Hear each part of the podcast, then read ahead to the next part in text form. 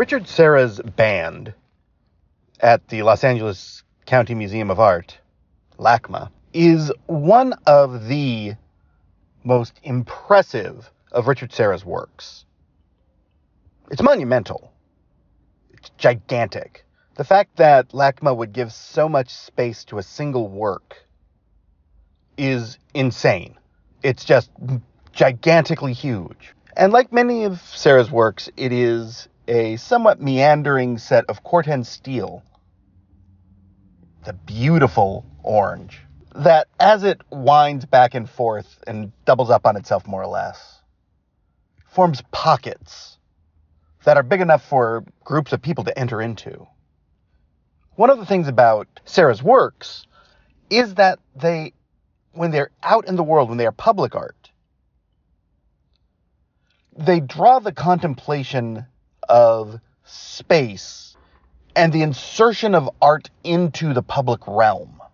In particular, the insertion of modernist art into the public realm, or postmodernist art, or contemporary, whatever you want to call it.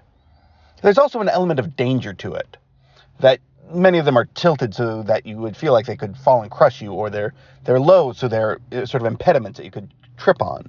But here, when it's contained in a building, there is this idea of hiding. Not only hiding the piece, but that you as a visitor can enter into it. In essence, you are hidden within the work. This is a very public art idea. There's a piece in San Jose somewhere now that you could actually enter into and you couldn't be seen, and occasionally people would use it as a toilet or to take a nap. Um, but this idea of surrounding yourself in a work that overwhelmed you. But here, what you're hiding from, more or less, or hiding within, is the museum itself. When it is in the public sphere, it is this idea that you are shutting out the rest of the world and merely be interacting with the art. Here, with it being internal to a museum space, you are turning out the museum and dealing with only one work of art. That's largely contrary to what the modern idea of art museums are.